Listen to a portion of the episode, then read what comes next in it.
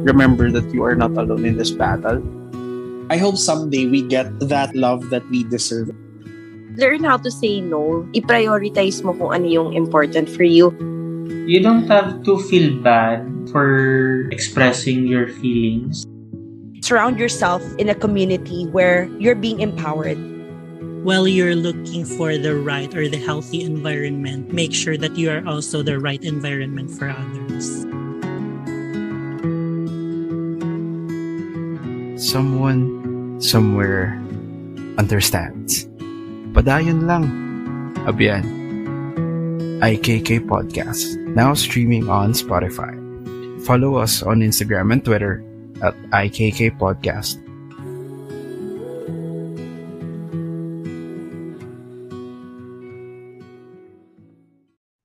Kamusta mga Abyan? My name is Vain and welcome to the new episode of I K K Podcast. This is still part of our Women's Month special where we feature empowered and inspiring women. With us today is Nancy Comayas, an incredible single mom raising a child with Autism Spectrum Disorder. So, kamusta ka naman, Nance? I'm um, okay. Nance, ano naman ang pinagkakaabalahan mo ngayon sa buhay? Still working in B P O industry. Still mm. the same company. Ah, pero nalipat lang ng site. Saang site ka na ngayon? Sa Silver City na. Pero saan ka nakatira ba? Uh, Quezon City. Parang mm. ano siya, boundary ng Commonwealth and Fairview. Huy, ang layo. Tatlong sakayan. Pero okay ka naman like sa transportation mo. Okay na rin siya. Graveyard ka ngayon. Graveyard pa rin. Anong oras ka nagpa-prepare kung ganun kalayo? Yung shift ko is ten o'clock. So mag-start ako ng preparation around uh, five p.m. Ay, so alis na ako dito mga seven. Kasi mag-M R T pa eh. Mm-mm-mm. So magpila pa. Tapos mahirap pa naman yung sakayan papuntang sa mismong area ng Tiendesitas. Oo. Kasi Silver City is in Tiendesitas in Pasig. So, yun na nga, Nance. Let's talk about your life. Your life story as a mother. Your son was diagnosed with mild autism. So, Nance, kailan mo nalaman na yung anak mo has autism spectrum disorder? And ano yung naging initial reaction mo nun? I am not the one who discovered uh, the, the condition of my son. It's my elder sister. Mm. So, she confronted me. Parang inaccept ko na lang din na pagkasabi niyang parang may something sa anak mo. Parang mm. ganun. Kailan yun?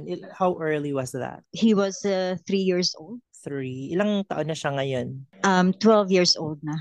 Oh, oo nga. Tagal na din. Mm-mm. Anong naging initial reaction mo nung sinabi niya sa'yo or kinonfront ka niya? Hindi ko talaga matanggap. Sa ganito palang kondisyon ng anak mo na parang gumuho yung mundo ko, yung gano'n. Mm-hmm. Yung first time kong marinig na sinabi ng ate ko na, ah, parang may something sa anak mo. Parang delayed siya. Mm-hmm. Kasi nung nakitaan niya ng symptom ng bata na hindi siya nakikinig, parang yun na yung ano ground na pinapacheck na namin siya sa ano, pedia. Mm-hmm. Mm-hmm. So, sa age na three years old, hindi siya makapagsalita. Pero, ah. nakatingin naman siya sa mukha ko kung ano ko, yung kinakausap ko siya. Pero hindi uh-huh. lang talaga siya makapagsalita. Nung binisita na namin yung sa Children's Hospital, doon na, na-diagnose siya na may mild autism. Mm-hmm. So, parang pagka-uwi ko noon, ay- ayaw, kong, ayaw kong balikan yung sinabi ng doktor. Uh-huh. Kasi parang, sabi ko, normal yung anak ko, wala naman siyang diferensya kasi nakikita ko, ano eh. Uh-huh. Parang complete naman yung ano niya. Hindi mo talaga siya halata na may autism siya. Yeah. Hindi ko talaga siya matanggap. Parang umabot pa ng siguro one year bago ko pa siya na ano, nagsink sa utak ko na ay ganito na pala yung ano ko, sitwasyon ko. Dapat ko nang tanggapin. Ano, ano yung mga unang naisip mo? Bakit parang nahirapan kang tanggapin at the moment na nalaman mo? Kasi pinakaunang anak pa eh. E paano yung future niya? Parang ganun. Mm-hmm, mm-hmm. Uh, with the help naman sa mga teacher na nag-handle sa kanya, inadapt ko na rin kung ano yung nature ng maging role ko as a mother. Mm-hmm. Alam mo, nakakatuwa na nga eh kasi marami ng mga employers ngayon are embracing diversity by hiring people with autism spectrum disorder. Pero Nance, did you have an experience where you felt parang na-discriminate kayo because of your son's condition? So far, wala pa naman. Mm-hmm. But maybe yung experience na dito pa yung tatay niya. Ah, kasi siya yung hindi talaga nakatanggap sa sitwasyon ng anak namin. So, yung tatay mismo yung nag-stigmatize. Mm-mm. Alam mo ba yung pag nagsasalita yung bata, sinisigawan? Parang may ano siya, may regret siya sa naging sitwasyon ng bata. Parang ganun. Minsan, pag hinahatid niya sa school, tinatamad na siya. Sinasabi na niyang, huwag mo na yung ihatid. Hindi naman yan matuto dun eh. Pero ako lang yung nagpa-fight nun kasi sinasabi ko, ihatid mo. Ako yung mag-ano dun, magsusundo ng bata. Minsan, pag hindi niya talaga hinahatid, ako yung nagsiset in dun sa school. Tinatabihan ko yung anak ko. Oo. Kahit nasa pag ano niya, yung mga galaw niya, sinasabayan ko yun para hindi siya mag ano, alone lang dun sa school. Kaya tinitiis ko yun. Parang yung time management ko nun, sobrang ano na eh. Nag-i-exceed na talaga ako sa effort na. Kung minsan papasok ako ng opisina, pagka-uwi ko, lalagay lang ng bags sa bahay tapos ano, hanahatid ko na sa school. At doon na ako nag, ano, nag-spend ng time hanggang sa mag-end yung class. Mm-mm. Ang hirap kasi kapag may partner ka and and you have a situation like this, tapos syempre may kailangan kang alagaan at the same time may trabaho kasi may, may mga responsibilities ka na kailangan kampanan. Nakakalungkot lang kasi dapat yung partner mo katuwang mo sa, sa buhay pero it turns out hindi pala. So, yun din yung dahilan kung bakit na nagka ano kami. Nagkahiwala. Medyo hindi na ano, nagkalabuan na. Oo. Tapos umuwi na siya ng probinsya. Kami na lang dito yung naiwan. Mm-hmm. So kasagsagan din ng pagka-pandemic. Um, hindi biro yung ano ko, naging experience ko kasi yung alam mo bang nagkaroon din ako ng alopecia. Uh, kasi siguro sa sobrang ano stress. Na, sobrang mm-mm, sa trabaho, sabay pa sa sitwasyon ng anak ko, sabay pa uh-oh. Sa takot kang mawalan ng pera. Kasi yeah. na, nangupahan lang dito eh. Tapos pag ganun, hindi naman tulad ng probinsya na bahay mo talaga yung inano mo. Mm-mm. May pamilya ka eh. Pag mapaalis ka sa tinitirhan mo, wala ka. Wala kang tutuloyan. So yun yung iniisip ko. Siya, wala siyang, parang walang solusyon na sa, sa, sa problema namin dito. So sabi ko, umuwi ka na lang ng probinsya, ganun. Wala na kaming matinong communication din nun eh. Mm-hmm. Tapos yun, yun yung nag-start na doon na, nag-decide na ako na i-let go ko na siya kasi ako naman din yung kumuha niya galing probinsya para ma, ma ano namin yung hanap buhay kasi mas maigi dito eh, maraming mapapasukang trabaho. Tapos nung saka sagsagan ng pandemic, nakitaan na medyo na siya, ano eh, nag-give up na siya. Hindi na rin siya nang hahanap ng work. So, yun na. Parang nap- napag-usapan naman din namin ng maayos. Mm-hmm. So, yung ano namin ngayon, sitwasyon namin ngayon is ano, parenting na lang sa bata. Ano lang, support na lang niya. Pero ako talaga yung nag-i-exceed ng effort na yan o yung anak ko. Awaken your dreams with every sip of the authentic taste of purely Pinoy coffee beans. This rainy season, play your bedweather Spotify playlist at tara, Timpla Tayo. Check out Timpla Tayo on Shopee and Lazada. Yung yung anak mo ba, um, is he going to a regular school? At first, um, nilagay siya ng teacher sa non-graded. So, mix sila dun. Uh-huh. May autism, may Down syndrome. Pag ganun yung environment niya, uh, how how did that affect him? Yun lang. Kasi medyo na-adapt na yung mga mannerism ng iba, yung ibang bata. So, kinakausap uh-huh. ko yun tuwing, ano, uwi na kami ng bahay, sinasabi ko huwag mong gayahin siya, yung ginawa niya, yung nakita mo, kasi mali. Ginaganon ko lang siya. Tapos, nire-remind ko sa kanya na practice niya yung magsalita na kahit naman lang isang word. Pero ngayon, may improvement na dahil sa mga teachers na naka-S P E D class ng uh, Commonwealth Elementary School. Na-accelerate siya ng regular class. Mm, ang galing, ang galing niya. Marunong siya. Yung sa autism pala na situation nila, hindi sila nakakabuo ng pag kinakausap mo, tapos hindi sila na makapag-relate ng story. May ano kami, outing kami. O anong ginawa mo dun sa ano? Parang hindi siya na makapagbigay sa teacher ng full information. Oo. Inuulit lang niya. Kung anong tinatanong ng teacher, yun lang din. During pandemic, nagkaroon ba ng moment na nag-online class siya or hindi talaga? Online class. Continue pa rin yun. So, ikaw yung nag-aano, nagtuturo nun? Yun lang. Kuha ng module nila tapos magtuturo sa kanya. At the same time kasi naka-work mm-hmm. from home eh. So, sinasabay ko. Mm-hmm. Gaano kahirap yun for you na magturo sa kanya personally? Mahirap kasi minsan yung kinikilala lang nila is yung teacher. Kumbaga, kampante na sila sa'yo kasi araw-araw, araw-araw mong kasama sama, ganun, tinatawanan ka lang. Yung sa kanya kasi, ang ginagawa ko is ano, may condition. Every time na may gagawin kami, so pagkatapos nito, bibilhan kita ng yung anong gusto niya. Positive reinforcement. Kahit na mabusot pa ako ng ano, susunod lang siya. May reward system pala. Oo, oh, ganun yung ginagawa ko. Wala naman kasi pattern kung paano mo siya i-handle yung ganyong sitwasyon. Pero kaso, pag ikaw ang yung mother, hahanap ka talaga ng paraan kasi hindi naman, wala namang tutulong sa'yo nun. Magbibigay yung teacher kung paano mm. yung mga strategy. Pero pag ikaw na yung mag-a-apply dun. Mm-mm, mm-mm. Ano yung mga bagay na kailangan yung baguhin or i-maintain for you to make sure that your son gets the right care sa bahay? Oh, yun lang din. Kasi lang taon ba siya nun? May instance na ginagalaw niya yung mga dikuryente. So may precaution na daw ah. kasi nangyari na din yun. Nag-charge siya ng cellphone. Hindi niya alam na makakuryente pala yun. Ang ginawa niya is ano, pagka-lowbat nun, chinarge niya, ginamit niya hanggat sa nag-overheat na. Hindi ko alam na nasunog na pala yung likod nun. Parang yung sa battery. Tinago pa niya sa ilalim ng bed. Nang inopen ko yung bed, may sunog na. Sabi ko na hindi pwedeng ganito. Kasi sila, parang curious sila sa lahat ng nakikita nila.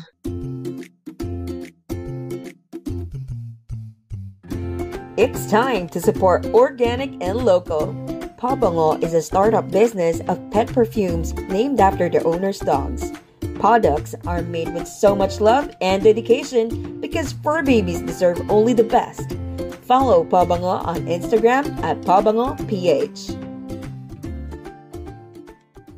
You've mentioned na naghiwalay na kayo ng partner mo during pandemic or before pandemic? During pa. Paano kayo naghiwalay nun? Was it during the lockdown or after the lockdown period naman? After, kasi hindi pa naman siya makapagbiyahe nun. Nung nagkaroon na siya ng vaccine, uh, doon na nag-decide na ako kasi hindi na, hindi na healthy talaga yung pagsasama na away na lang ng away. Bangayan sa kung sino yung mag-assist sa bata. Eh, may trabaho naman ako. Mm-hmm. Sabi ko sa sarili ko, siguro ako na mag-giveaway na kung aalis siya, aalis na. Kasi mm-hmm. yun din yung dahilan ng bakit nagka-alopecia ako. Nagtatanong ka kung anong gagawin niyo. Kasi both kayo nag, ano eh, sama sa isang bubong. Dapat kung anong desisyon ng isa, desisyon ng dalawa. Ano, ng both of you. Mm-hmm. Pero kaso, ako na lang, ako na lang yung gumagalaw. Kahit sa pagdesisyon, ako na lang. Sabi ko, hindi na pwede ng ganito. Parang mamatay ako kung habang buhay natitiisin ko na ganun. Sa anong paraan siya nakakatulong sa'yo? Nag-work din siya? Dati may work siya. Nung pagka-pandemic, nasa bahay na lang. Nung dito na sa bahay, parang lahat ng galaw. May duda, may ganun, may selos, ganun. Kaya nga sabi ko, ang hirap nga ng naka-lockdown pa tapos may tao pang medyo nag-ano na sa'yo, hindi na siya healthy. Mm-mm. So ngayon, wala na talaga kayong communication or like officially hiwalay na talaga kayo? Yun na eh. Hindi ko naman masasabi na hindi hiwalay kasi tumatawag na lang dito kung may ibigay para sa bata.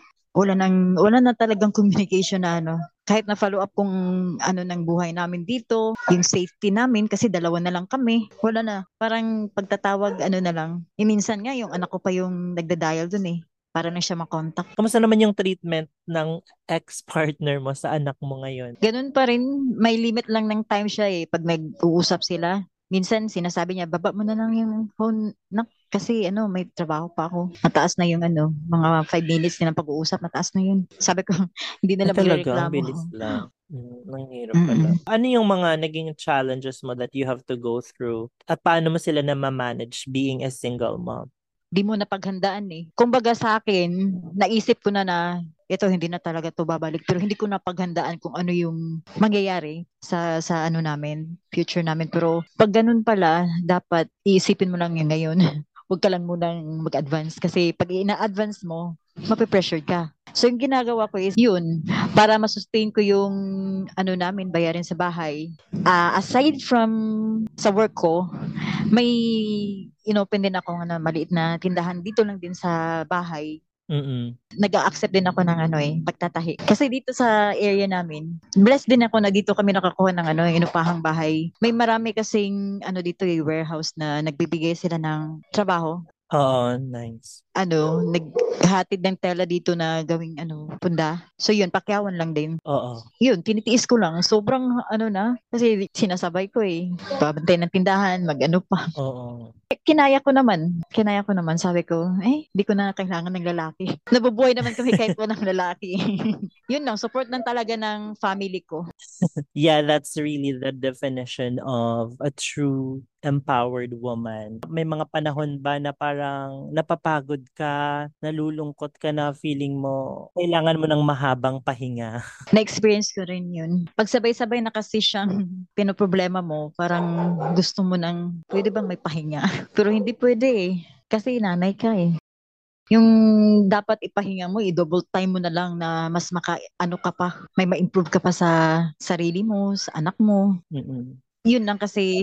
Ang dami mong responsibilities eh. Tapos mag-isa ka lang na gumagawa ng lahat ng bagay. At some point, kailangan mo ng at least breather para, you know, mak- makapag-recharge ka for yourself. Ano yung mga nagagawa mo for yourself naman? Alam mo naman yung dati, Vain, na hindi ako nagsumasama sa mga galaan. Wala din akong time. Eh, siguro eat out lang siguro ang nagawa ko. Oo. Dito lang din nag-run yung ano ko, time ko sa bahay. Parang yung buhay ko dito na lang nakaano. Minsan, mga gatherings, yun lang siguro ang naano ko sa sarili ko. Kasi pag sinasabi mong may kondisyon ng anak mo, hindi pwedeng maiwan. Pag iniwan mo yan, yung isip ko, nandun pa rin sa bata eh. Hindi ko na inisip yung sarili ko. Kaya minsan, nag-duty ako ngayon kasi on training ako. Pagka-uwi ko, sobrang ano ko na, gusto kong magmadaling umuwi kasi titignan ko kung ano nang nangyari sa kanya, ganun. Kahit na twelve years old na yan. Oo. Isip ko sa kanya, parang nasa bata parang eh, yung mga four, ganun. Kasi half ng age niya ngayon, yun yung talagang status ng behavior niya. Oo, oo. Kaya yung mama ko lang yung inano ko. Feeling ko, yung stress reliever mo ay yung pagla-live mo sa Facebook. Oo, yun. Yun lang din. Yung pastime ko, Facebook, TikTok, yun lang. Hashtag love local in a fashionable and unique way. Explore locally made bayong Shaga Bags offered by Pinasahi on Instagram at Pinasahi Bags. Sobrang nakakahanga, nakakahanga yung yung ability mo to to manage everything kasi despite the fact na yun nga sinasabi mo ka, kapag wala ka sa bahay, you're at work, nag-aalala ka eh. Tapos palagi kang nagmamadaling umuwi kasi gusto mong malaman kung ano na yung situation niya. Nakakamangha na na ma-manage mo lahat yun. May may kasama kayo sa bahay ngayon like kapatid mo or magulang mo?